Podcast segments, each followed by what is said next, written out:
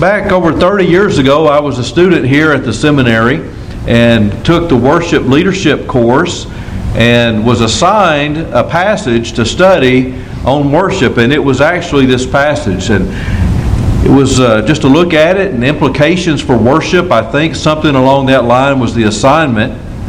And I remember the professor saying that this is the first time the word worship appears in the Bible. Now we see acts of worship, uh, obviously, sacrifices being offered and that kind of thing.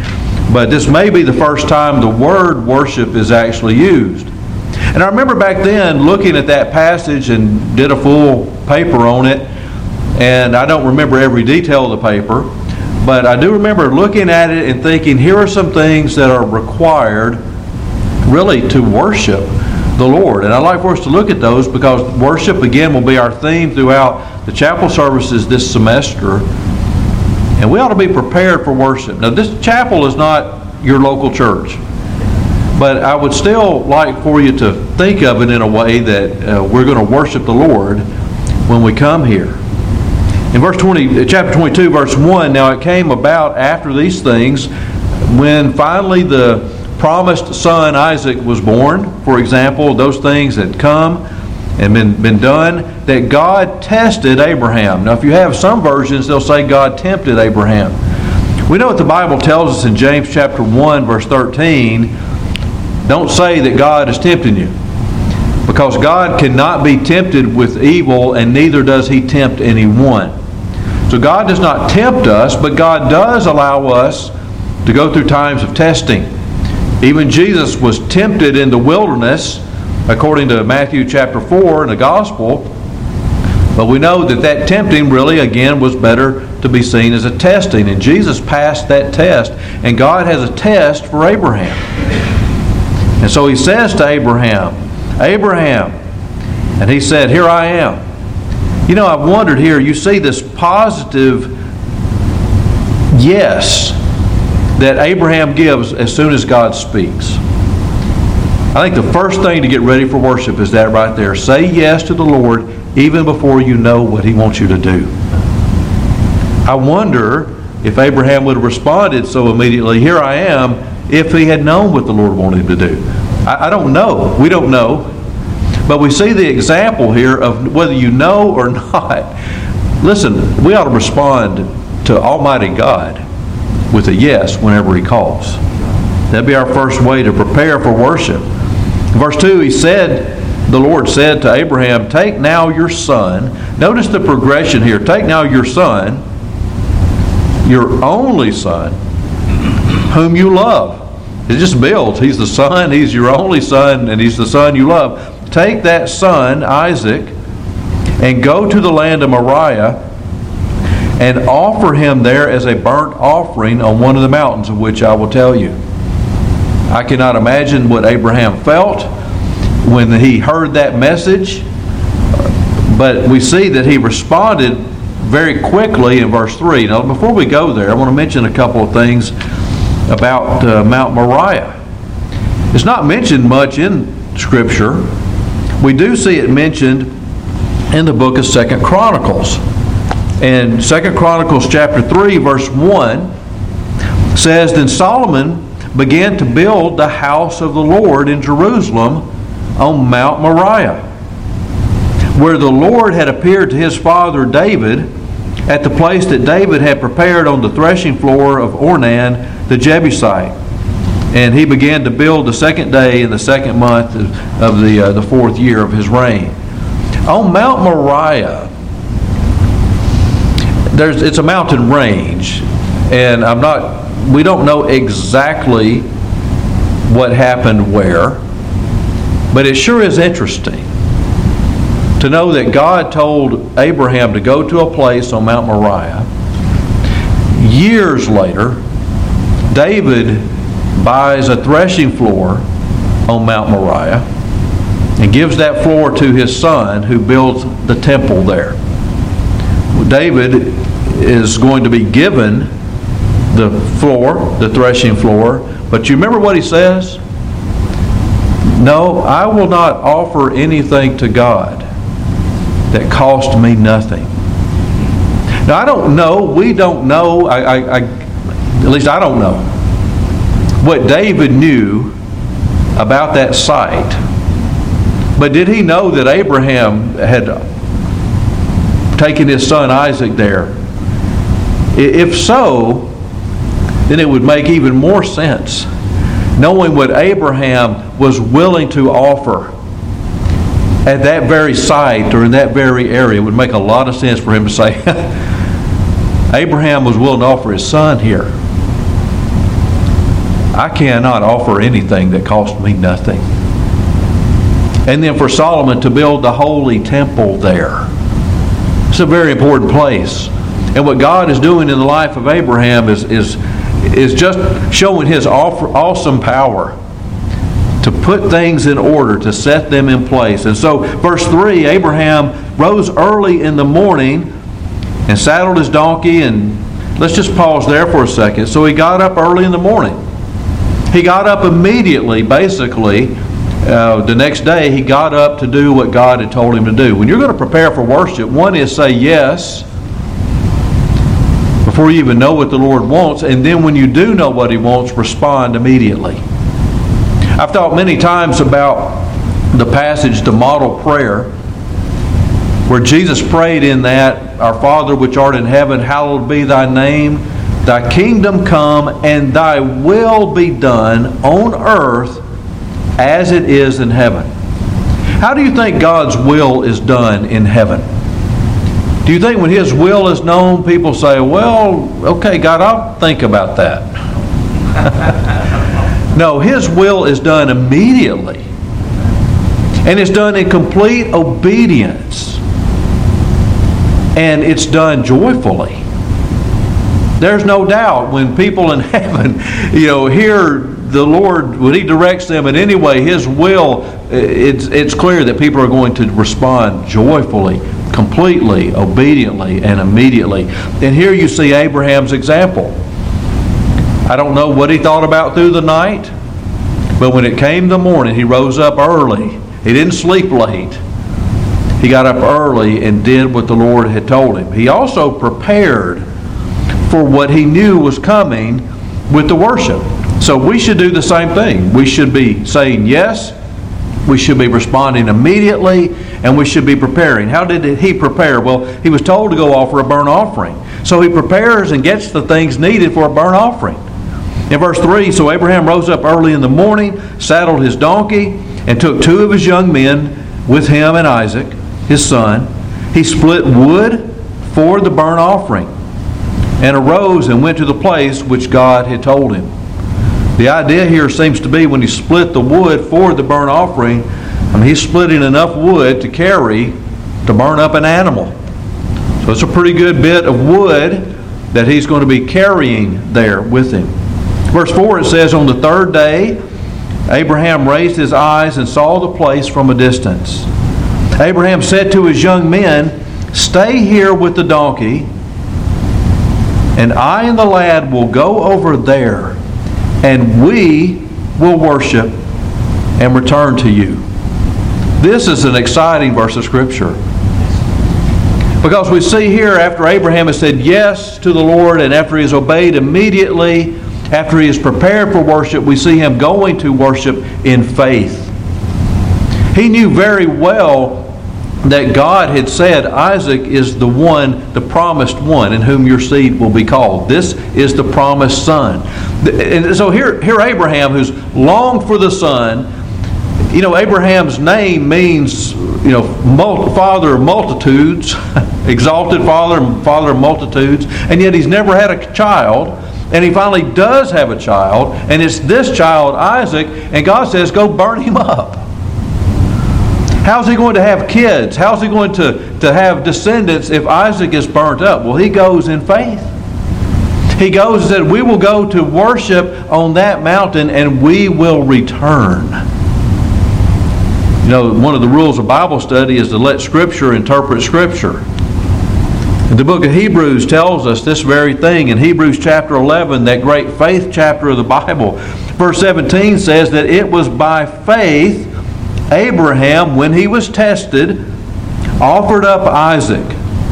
And he, he who had received the promises was offering up his only begotten son.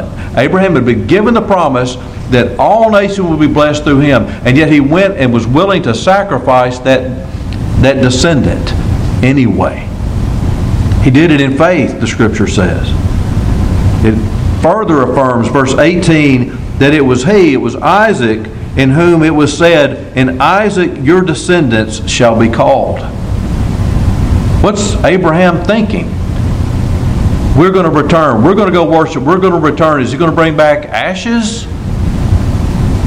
What Abraham believed, according to verse 9, he considered that God is able to raise people even from the dead. And from which he also received him back as a type. What he's saying is that's really what happened because in, in Abraham's mind, he was sacrificing his son. he knew, and in a way, it says it was a figure, it was a type that God did raise Isaac from the dead. I've thought about this earlier in Hebrews 11. It speaks about Isaac really being born from a, a, a you know, his mother, Sarah, really her, her womb was dead. Isaac was born from a dead womb. Abraham, maybe that's what he was thinking. Hey, Isaac got here. he was born from a dead womb. God can raise him from the dead. He goes on to say this in, in verse uh, uh, 6 Abraham took the wood of the burnt offering and laid it on Isaac, his son. Now, some people would say, oh, by the way, back where he says, the lad and I will go over there and we will return, it sure sounds like Isaac is a little boy. But the word lad is actually the same word used for the young men. And when you look at timing, we don't know exactly how old they are, but probably Isaac is in at least his late teens, early 20s, about the age of some of us here. And he's old enough big enough to carry enough wood to burn up an animal and burn sacrifice. So he's he's not a, a boy. He's at least a young man, and his father is at least probably 120 or more years old. I say that to let you remind you that Isaac probably could have taken his dad. Okay, he could have he could have he could have resisted his dad. But what you see happen here in verse seven uh, uh, well, verse 6 Abraham took the wood of the burnt offering, laid it on Isaac his son, and he took in his hand the fire and the knife. So the two of them walked on together. Uh, that, that part will choke you up there. Verse 7 said, Isaac spoke to Abraham his father and said, My father, he said, Here I am, my son. This is, this is the second time where someone's called Abraham, and he said, Here I am. Last time he did that, he got a you know, a command to go offer his, sac- his son as sacrifice. But he's, he responds quickly here, Here I am, son. And Isaac just asks him, says, Well, you know, behold, here we got the fire and we got the wood, but where's the lamb for the burnt offering? And Abraham speaks one of the greatest theological truths of, of all time God will provide for himself the lamb for the burnt offering, my son. So the two of them walked on together. And they came to the place of which God had told him, and Abraham built the altar there and arranged the wood and bound his son, Isaac, and laid him on the altar on the top of the wood.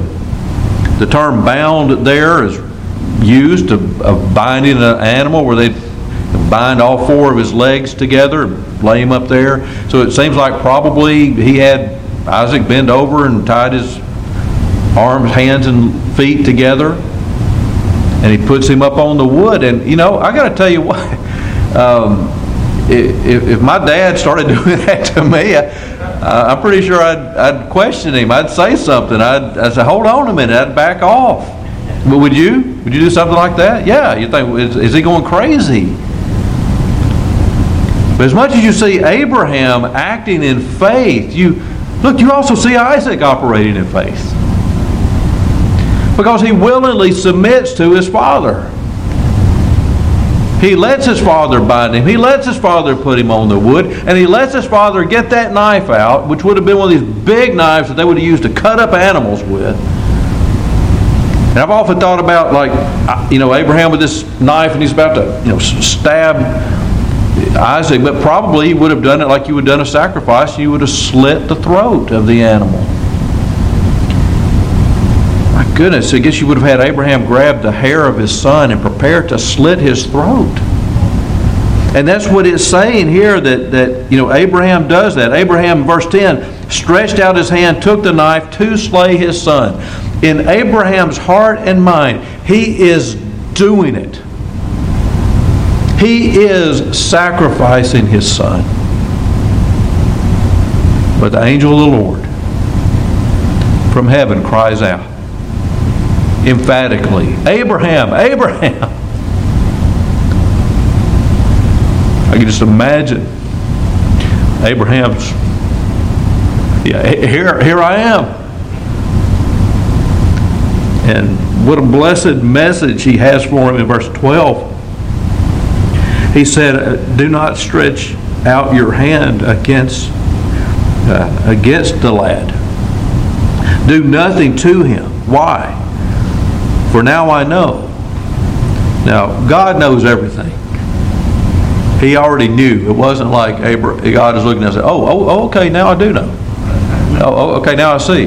No, he, he's just announcing, I know that you fear God. And that you have not withheld your son, your only son, from me.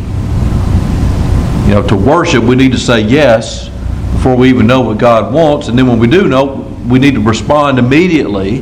And then we need to prepare for that type of worship or that act that He has for us. And we need to go in faith, but we also need to have fear of God. And that's what God is looking for here. I guess I always kind of thought that this passage was do you seeing if Isaac, uh, excuse me, seeing if Abraham loved God more than than Isaac. Well, it's, it's a matter of fearing God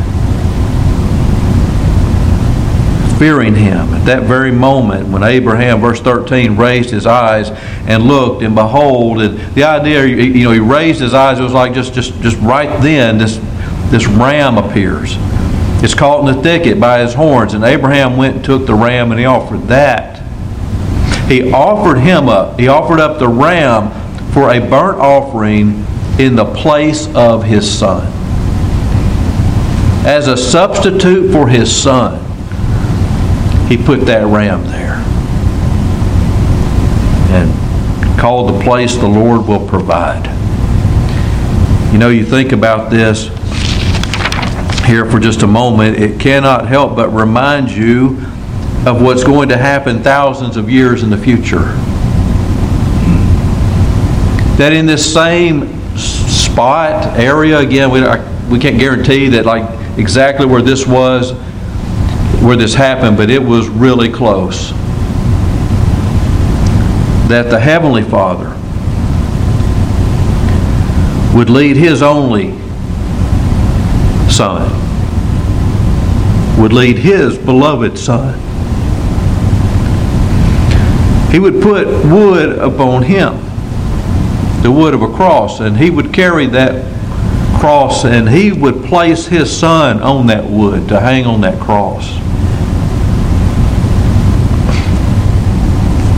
The Son could have resisted. The Bible even tells us that he could have called, you know, tens, thousands of angels, Matthew 26. He could have called them. He could have resisted against his Father, but instead he submitted to his Father. He was the lamb the Father provided for the offering in your place.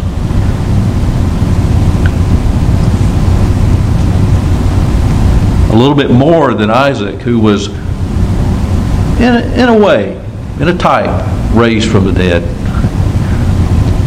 Jesus was raised from the dead. Not figuratively, but completely and really. Abraham said yes to the Lord before he even knew what he wanted him to do. That's required as a prerequisite for worship. I mean, for real worship. He obeyed immediately That's a prerequisite. Once you know to, to do that, he prepared himself for the worship, and he went out with faith and with fear of God. Does this describe you and your worship? When I was convicted of my sins years ago, I, I feared God. I mean, I remember how much of a burden that was upon me, and I feared God. I knew I need to do something with the Lord.